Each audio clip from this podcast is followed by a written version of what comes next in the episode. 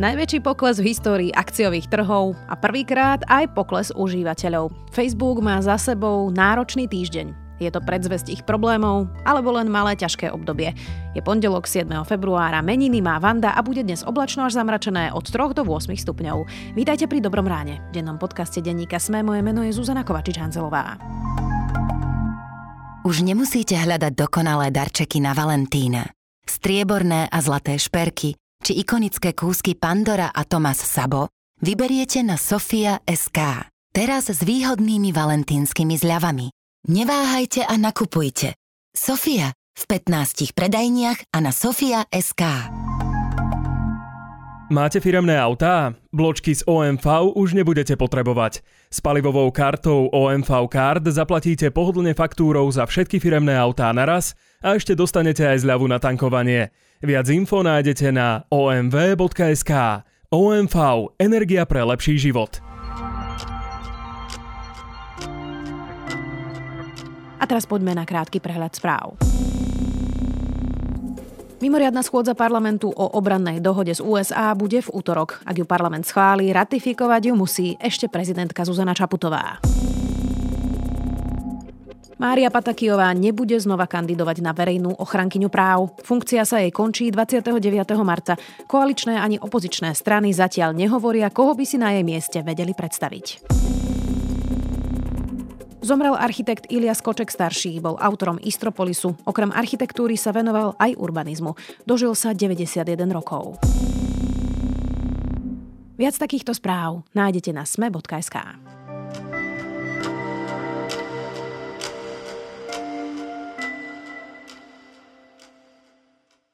Hodnota firmy Meta Marka Zuckerberga klesla náhle o $200 miliárd. Dôvodom je, že poprvýkrát v histórii Facebooku klesol počet užívateľov a zlá prognóza budúcich tržieb. Facebooku neklesol počet nijako dramaticky. Naznačuje to však trend? Neubližuje firme, že sa stala nástrojom dezinformácií aj nenávisti? Na túto tému sa porozprávam s moderátorom Kliku a zástupcom šéfredaktorky denníka SME Ondrejom Podstupkom. But I'm here today because I believe Facebook's products harm children, stoke division, and weaken our democracy. The company's leadership knows how to make Facebook and Instagram safer, but won't make the necessary changes because they have put their astronomical profits before people. Ondro, tak hoci to nie je asi úplne zásadný pokles užívateľov, lebo kleslo to z 1,930 miliard na 1,929, tak prečo vlastne klesajú užívateľia Facebooku? Máš na to nejaké vysvetlenie? Tých vysvetlení je niekoľko. Nie je žiadne ako, že tvrdé, sú iba interpretácie, ale vieš povedať niektoré veci úplne s istotou. Vieš povedať, že časť ľudí, najmä mladých ľudí, odlákal od Facebooku TikTok, kde to sám Mark Zuckerberg priznal na rozhovore s investormi po oznámení tých výsledkov a hovoril, že TikTok je pre nich zásadná konkurencia, kedy mladí ľudia tam trávia viac času, a čo znamená, že keď si celý deň na TikToku, tak si neotvoríš Facebook. Čiže konkurencia z ostatných sociálnych sietí, a potom je to taký ten celkový trend, kedy my vidíme, že ten Facebook starne. Že keď ty si to budeš pamätať, ale ešte pred 15 rokmi alebo 10 bol Facebook to miesto, kde sa akože mladí prihlasovali a si tam organizovali triedy a tak ďalej a tak ďalej. A to všetko už sa dneska deje inde. Proste už máš alternatívne sociálne siete, niečo sa presunulo na WhatsApp, ktorý mimochodom tiež patrí tej istej materskej firme, ktorá sa premenovala z Facebook na Meta, ale už je to buď na WhatsAppe, alebo je to na Discorde, alebo proste sa tí ľudia rozutekali a Facebook už nie je tá obrovská monobublina, ktorá spája všetko a mladá generácia ti uteká na alternatívne riešenie. No, ale nepovedal si interpretáciu, ktorú mám ja, ale budem si teraz presadzovať svoju politiku, a to sú dezinformácie, nenávisť, že to prosto nie je príjemné tam tráviť čas. Nemyslím si, že to zohráva úlohu. Myslím si, že to zohráva úlohu pri ľudí, ktorí na tom Facebooku naozaj trávia veľa času alebo ho tam musia tráviť. Ale ja som dokonca tak trochu presvedčený, že tie dezinformácie na tom Facebooku ľudí držia. Lebo Facebook si môže vybrať, koľko dezinformácií, ako dobre je moderovaný ten obsah a ako veľmi zasiahnu proti nejakým virálnym a negatívnym emóciám, ktoré sa na tej sieti šíria. Majú roky výskumov, ktorý by im umožňoval otočiť tie nastavenia a trošku šlapnúť vlastne na taký ten veľmi negatívny, veľmi buličský obsah. A oni to nechcú urobiť, lebo vidia, že to drží ľudí pri tom obsahu. A potom ten trend toho, že Sice ma to drží pri obrazovke bezprostredne, ale dlhodobo ma to znechucuje, takže odchádzam. Je to jedno z vysvetlení, ale nie je to, aspoň ja ho nepovažujem za najpravdepodobnejšie. Naozaj si myslím, že oni vlastne vidia demografiu, že vidia to, že Facebook už nie je lákavý pre tých nových ľudí, pre mladých ľudí, ktorí začínajú chytať do ruky počítače alebo telefóny v tento moment. A tí ľudia proste neskončia na Facebooku a ani tam nemajú dôvod nikdy prísť, lebo tú svoju sociálnu sieť vyskladajú z iných kúskov. Vlastne ruka v ruke s týmto išiel prepad akcií, ktorý bol teda naozaj historický a teda ovplyvnilo to aj Marka Zuckerberga osobne, lebo teda on prišiel vlastne zo dňa na deň číslovo o $24 miliárd a teda hrozí mu, že poprvýkrát od 2015 by mohol byť mimo ten rebríček 10 najbohatších ľudí sveta, aj keď teda samozrejme asi či si 10. alebo 11. proste stále si veľmi, veľmi bohatý človek. Myslím si, že na tom si asi nikto nezakladá, ale ten prepad akcií môže naznačovať ako keby trend, že to nie je len o tom, že má teraz zlú štatistiku Facebook pri užívateľoch, ale že vlastne tá predikcia nie je dobrá. Áno, to je veľmi presné. Cena akcií akejkoľvek firmy vždy zahrania budúce očakávania investorov. Ty keď držíš akciu tej firmy, tak ako nedržíš ju kvôli tomu, ako mala tá firma výsledky minulý kvartál, alebo to možno ťa ovplyvnilo pri tom, keď si ju kupuješ, ale v tej cene akcie teraz, koľko stojí Facebook, je zahrnuté to, koľko Facebook zarobí v budúcnosti. Jeho budúce zisky, jeho budúci výkon. Keď Facebook prišiel a povedal, že my očakávame, že budeme mať problémy s budúcim výkonom, lebo oni majú bezprostredné problémy s tým, koľko peňazí im ostane ako čistý zisk. Vedia, že musia veľa investovať do tých projektov Metaverza, o ktorých sa akože môžu byť viac alebo menej šťastné. Vedia, že budú mať problémy s tou politikou nastavenia súkromia, ktorá obmedzuje možnosť efektívne predávať reklamy na zariadeniach od Apple a vedia, že budú mať ostrú konkurenciu. A toto všetko mi priznali pomerne otvorene v rozhovore s tými investormi. A to znamená, že bude pre nich ťažšie zarábať peniaze a to znamená, že ty ako investor vlastne budeš hľadať inú akciu, ktorá ti zarobí viac peňazí, respektíve akože s väčšou pravdepodobnosťou ti zarobí tie peniaze. Tam ešte treba akože povedať jednu vec, že my sa rozprávame o prudkých prepadoch, ako ten Facebook mal najväčší bezprostredný zosúv v histórii verejne obchodovanej firmy v Amerike.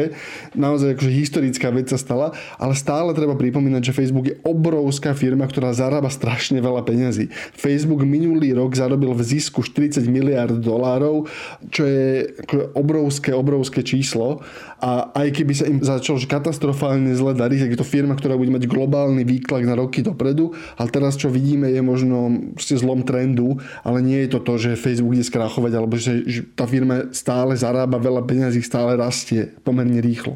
Slovami Roberta Fica nikam neodchádza, rozumiem. Ty si hovoril, že sa trápia práve s tými mladými užívateľmi a teda, že nevedia ich nejakým spôsobom pritiahnuť a teda konkurencia je najmä TikTok. Facebook je ale král, alebo teda Mark Zuckerberg je král toho, že opajcne veci, ktoré fungujú v iných firmách. Takto predsa fungoval aj Instagram, takto si zobrali rôzne iné fičúrky, ktoré vlastne má dnes celá firma Meta. Tak prečo neskopírujú TikTok? Oni sa pokúsili skopírovať TikTok. Pokúsili sa skopírovať TikTok na niekoľkých miestach. Najúspešnejší klon TikToku existuje v rámci aplikácie Instagram a volá to Reels, čo sú také tie krátke videjka, ktoré nerozoznáš od TikToku. Tých problémov je niekoľko. Myslím si, že časť toho problému je únava značky, kedy proste už ani ten Instagram nie je až tak ako lákavý pre tí naozaj najmladšiu generáciu. A druhá vec je, že TikTok má naozaj pomerne unikátnu technológiu toho algoritmu, ktorý odporúča ten obsah, ktorá sa nedá zreplikovať veľmi jednoducho, respektíve je tam naozaj že inžinierský pokrok v tom, akým spôsobom ti TikTok servíruje nový obsah, akým spôsobom ten nový obsah pre teba hľadá a to je pomerne ťažké skopírovať tak akože zo dňa na deň, že aha, urobte mi toto. Lebo keď to urobili pre nejaké funkcie Snapchatu a keď okopírovali nejaké konkrétne prvky z iných aplikácií, väčšinou to stačilo okopírovať a aplikovať na to tie miliardy používateľov, ktoré Facebook má a tí ľudia už si našli cestu. Ten TikTok je trošku sofistikovanejší na skopírovanie a druhá vec, tie značky Facebooku sú unavené. Je to starina. Je to naozaj, je to tá vec, kam chodia tvoji rodičia. Alebo tvoje tety, alebo teda ľudia ako ja konkrétne. Jasné, toto bolo to biznisové a takéto technologické, ale ja som tu dneska za hejtera Facebooku. Tak poďme sa rozprávať aj o úlohe spoločenskej Facebooku, nielen o tej hodnote biznisovej na trhoch. Ako veľmi škodí Facebooku aj to že je spoločensky nezodpovedný. A mohli sme to vidieť viackrát vlastne posledné roky, nielen posledné mesiace. A teraz nehovorím len o to hejte a toxickosti, ale aj o tom, že mali vlastne interné výskumy, že to ubližuje mladým dievčatám, že Instagram prosto naozaj spôsobuje psychické problémy mladým dievčatám. A mohli by sme teraz hovoriť o ruskej propagande, o dezinformáciách, o hoaxoch práve pri vakcinácii, covide. Tak ako škodí tej značke aj to, že sú spoločensky nezodpovední? Myslím si, že pomerne výrazne, ale nie sú také tie bezprostredné škody. Skôr si myslím, že je to každý deň trošku nahlodanie toho ich vnímaného prínosu a toho ich portfólia. To môže byť jedna strana toho. A tá druhá strana toho môže byť tá, že v momente, keď máš kontinuálny problém s reputáciou, a pre Facebook sú to naozaj roky, kedy vlastne idú od Cambridge Analytica, ako idú škandál za škandálom, každý kvartálik sa niečo nájde takéto presne od nejakého zahrabaného výskumu, po nejaký únik informácií, Čiže oni majú kontinuálny problém a keď si tak veľký ako Facebook, tak výrazný ako Facebook a tak bohatý, tak sa trochu zvyšuje aj apetít, povedzme, regulátorov alebo štátnej moci, aby sa na teba začala pozerať. Čo je niečo, čo Facebook akože nemá rád, lebo žiadny biznis nechce byť regulovaný, kým nemusí. Čiže myslím si, že sa im deje to, že im tieto škandály náhle dávajú značku, náhľadávajú trochu aj ten produkt, kedy proste časť ľudí je naozaj unavených a rozhoduje sa odtiaľ odísť, ale myslím si, že toto nebude nejaké obrovské percento, ale potom ti to z pohľadu, trošku sa vrátim k tomu biznisu, z pohľadu investorov ti to zvyšuje riziko. Zvyšuje ti to riziko toho, že aha, ale oni akože, že ten Facebook má konkurenciu, má biznisové problémy, čakajú ho veľké investície, lebo musí zmeniť svoj biznis od základov. To je to, čo Mark Zuckerberg sa teraz pokúša urobiť. Hovorí, že no dobre, ten sociálno-biznisový necháme a postavíme tu, a pozrite sa, virtuálnu realitu, metaverzum a tak ďalej. Ale medzičasom sa zvyšuje riziko, že do teba sa začne obúvať regulácia od toho, že od monopolnej regulácie až po nové zákony, ktoré zvýšia tvoje náklady na to, aby si čistili obsah. Čiže pre nich to zvyšuje riziko a znižuje atraktivitu aj v očiach používateľov, aj v očiach investorov. A ešte možno aj v očiach tých, ktorí by išli pracovať pre Facebook, nie? Že vlastne možno nejaký najväčší mozog sa rozhodne, že pôjde robiť radšej pre niečo možno prospešnejšie. Pre nich je toto naozaj problém, lebo tí špičkoví inžinieri si môžu dnes vyberať a inžinierky si môžu dnes vyberať, kam pôjdu pracovať. A keď máš rovnako dobré ponuky od Facebooku alebo nejakej firmy s lepšou reputáciou, možno pôjdeš pracovať do firmy, o ktorej sa hovorí dobre. Opäť, nie je to nič, na čo by sa nedali asi úplne hodiť peniaze a vyriešiť to, a Facebook má peniazy dosť, čiže môže sa diať to, že musia tým ľuďom platiť trošku viac, aby ostali. A teraz, akože, keď hovoríme trošku viac, tak sú to 6-miestne sumy tým špičkovým trošku viac, ale stále je to asi problém vyriešiteľný peniazmi, by som typoval, pre väčšinu ľudí. Chcem byť väčší optimista, akože to vyriešia nejaké nuly. Ty si spomínal tú reguláciu. Dá sa to ale vôbec zregulovať? Dá sa Facebook zregulovať? Lebo už to riešime x rokov a zatiaľ riešenie prostredníctvom regulácie neprišlo. Európska únia o tom diskutuje zatiaľ bezcielne. V Spojených štátoch sa o tom diskutuje zatiaľ bezcielne. Tak je to vôbec reálne regulovať Facebook? Je to reálne. Tam sa nám naozaj pred 10 rokmi stal ten problém, že tie technológie predbehli našu spoločnosť. Technológie sa vyvinuli rýchlosťou, kedy sa náš spoločenský aparát, dokonca aj náš psychologický aparát ako jednotlivcov na to nestihol pripraviť a teraz sme v tom čase tých problémov, ktoré z toho vyplývajú.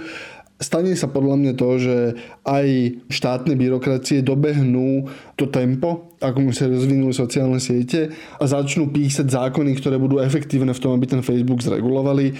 Ty to vieš zregulovať pomerne jednoducho, ale problém je, že nie je dobre písať zákony, ktoré cieľia jednotlivé firmy.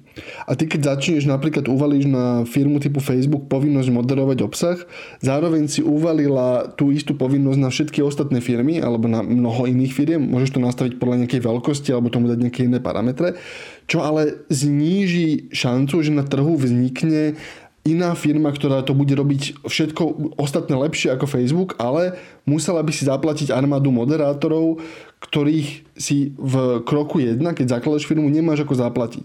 A čiže tam je tá snaha zregulovať Facebook je trochu ošemetná v tom, že akúkoľvek povinnosť na nich naložíš, pravdepodobne si ju môžu dovoliť. Ale ty ako regulátor chceš vybudovať prostredie, kde im môže vzniknúť aj konkurencia, respektíve kde nie je nemožné, že im vznikne konkurencia, a keď na nich navalíš príliš veľa povinností, jediný, kto si ich bude môcť dovoliť, splniť a schopný byť ich splniť, bude nakoniec Facebook a zabiješ tú rodiacu sa konkurenciu. Čiže tá výzva je v tom, zregulovať ich spôsobom, ktorý nezatvorí alebo neodreže rodiacu sa konkurenciu od toho, aby vôbec mohla vzniknúť. Dá sa to urobiť, sú rôzne spôsoby, ako to vieš spraviť.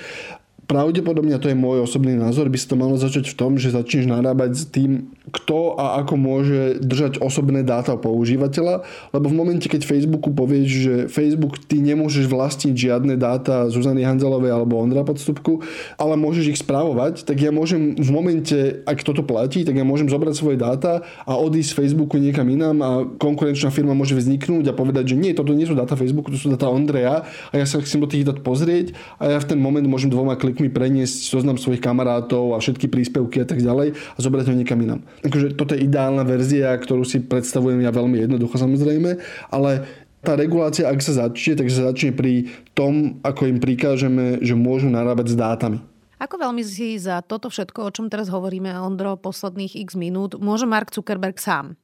A teraz myslím od toho, že to vymyslel dobre, však je to evidentne bystrý, šikovný človek, až po to, že naozaj vyzerá, že robí tie rozhodnutia sám, niekedy ich nerobí správne, niekedy ich nerobí database na základe svojich vlastných analýz, že sa neobklopuje ľuďmi, ktorí by mu protirečili a že robí väčšinu tých vážnych rozhodnutí sám. Tak môže si za to sám vďaka tomuto? Je férové povedať, že Mark Zuckerberg si môže za ten stav, v ktorom je jeho firma, úplne sám, lebo Mark Zuckerberg úplne cielene vystával vlastnícku štruktúru Facebooku tak, aby bol on jednotlivo sám pánom Facebooku. S Facebookom sa nestane nič, čo nechce Mark Zuckerberg, aby sa stalo. Nie je to firma, ktorá si v procese rozvoja musela rozpredať svoju vlastnícku štruktúru a teraz je tam komplikovaná štruktúra toho, že kto môže robiť konečné rozhodnutia a musíš sa baviť s nejakým akciovým fondom o tom, či to dovolia alebo nie.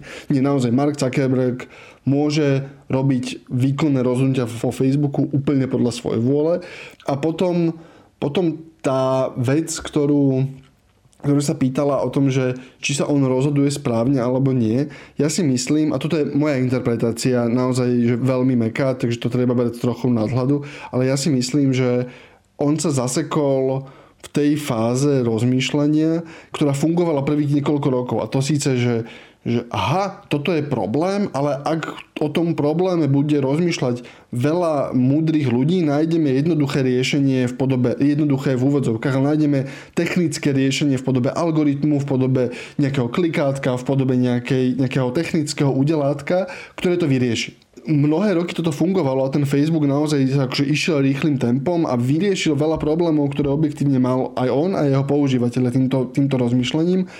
Od nejakej veľkosti to prestáva fungovať. Akože moderovať fašistov na Facebooku je ťažké, robot to asi nebude vedieť a musí začať platiť ľudí, ale to Mark Zuckerberg ani manažéri, ktorých on vybral do špičkových pozícií podľa tých insiderských informácií, oni to nemajú v DNA. Oni proste stále sú zaseknutí v tom, že nie, iba nájdeme to akože zlaté riešenie a nakoniec to zvládneme.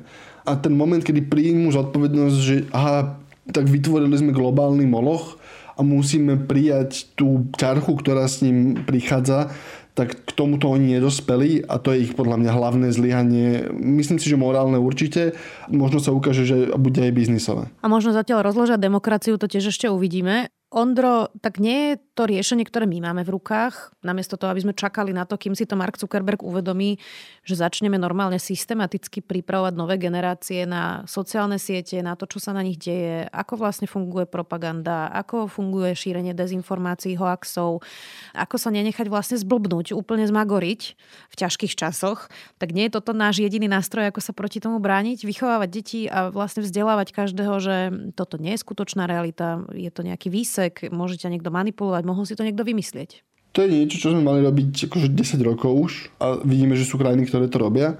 majú lepšie výsledky. Niektoré severské krajiny majú presne toto ako súčasť svojho vzdelávania od základnej školy. Mali by sme to robiť. Otázka je, do akej miery sme schopní to robiť v kontexte Slovenska, v kontexte toho, ako rýchlo sa vie adaptovať naše školstvo a ako rýchlo vieme podobný obsah presadiť do osnov. A ako ho budeme vedieť učiť, lebo zase si nerobíme úplne a teraz nechcem nikoho uraziť, ale je možné, že ten učiteľ na základnej škole, ktorý proste musí pokryť mnoho predmetov, tak toto bude nad jeho schopnosť to akoby učiť a prevádzkovať. Je to niečo, čo by si ty musel kontinuálne aktualizovať, lebo ten Facebook bude o 3 roky veľmi iný ako je dnes, ale základné veci, ktoré asi sa dajú učiť, to kritické myslenie a ten moment toho, že pozor, nie všetko napísané je pravda, a existujú rôzne stupne dôveryhodnosti, ktoré by sme mali mať voči písanému obsahu. A teraz trochu si prihrievame vlastnú polievočku, lebo sa sami my považujeme novinári za dôveryhodnejší zdroj ako Facebook, čiže tiež je to nám by to vyhovovalo, keby sa viac začalo hovoriť o tom, že toto je dôveryhodný zdroj, toto nie je dôveryhodný zdroj a videli ste niekedy niekoho si priznať chybu alebo sa s ním ospravedlniť a stalo sa to niekedy na Facebooku. Ale áno, máme to robiť. Ale opäť, rovnaký problém ako s tým, že máme regulovať Facebook, ja si myslím, že áno, len to praktické výkonanie je mimoriadne ťažké a museli by sme mať niekoho, kto si to zoberie za svoje a za vec, na ktorej mu záleží. Teraz myslím niekoho ako vo vláde, v parlamente, niekoho z ľudí, ktorí majú moc to presadiť a musíme do toho investovať. Ondrej Podstupka, moderátor Kliku a zástupca šéfredaktorky denníka SME. Ďakujem.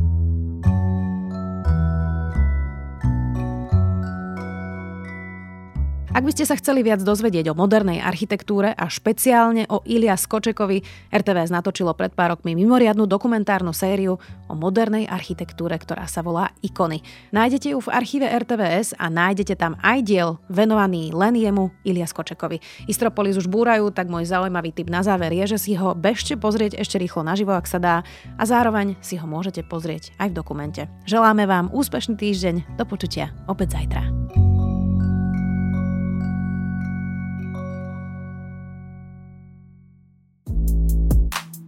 Ak viete o klíme len to, že ju rieši nejaká Greta s komentárom blá blá blá, nájdete si náš Klima podcast denníka ZME. Hovoríme v ňom o tom, prečo je táto téma dôležitá a zároveň nebudete počuť, že tu všetci zhoríme, ale hľadáme riešenia a s našimi hostiami sa rozprávame o tom, ako zmenu klímy zastaviť a čo vie preto urobiť každý z nás. A ak vás klíma už zaujíma, zapnite si nás tiež. Vysvetľujeme súvislosti a hľadáme kontexty. Volám sa Katarína Kozinková a budem sa na vás tešiť. Klima podcast denníka ZME nájdete na zme.sk a môžete ho odoberať vo všetkých podcastových aplikáciách.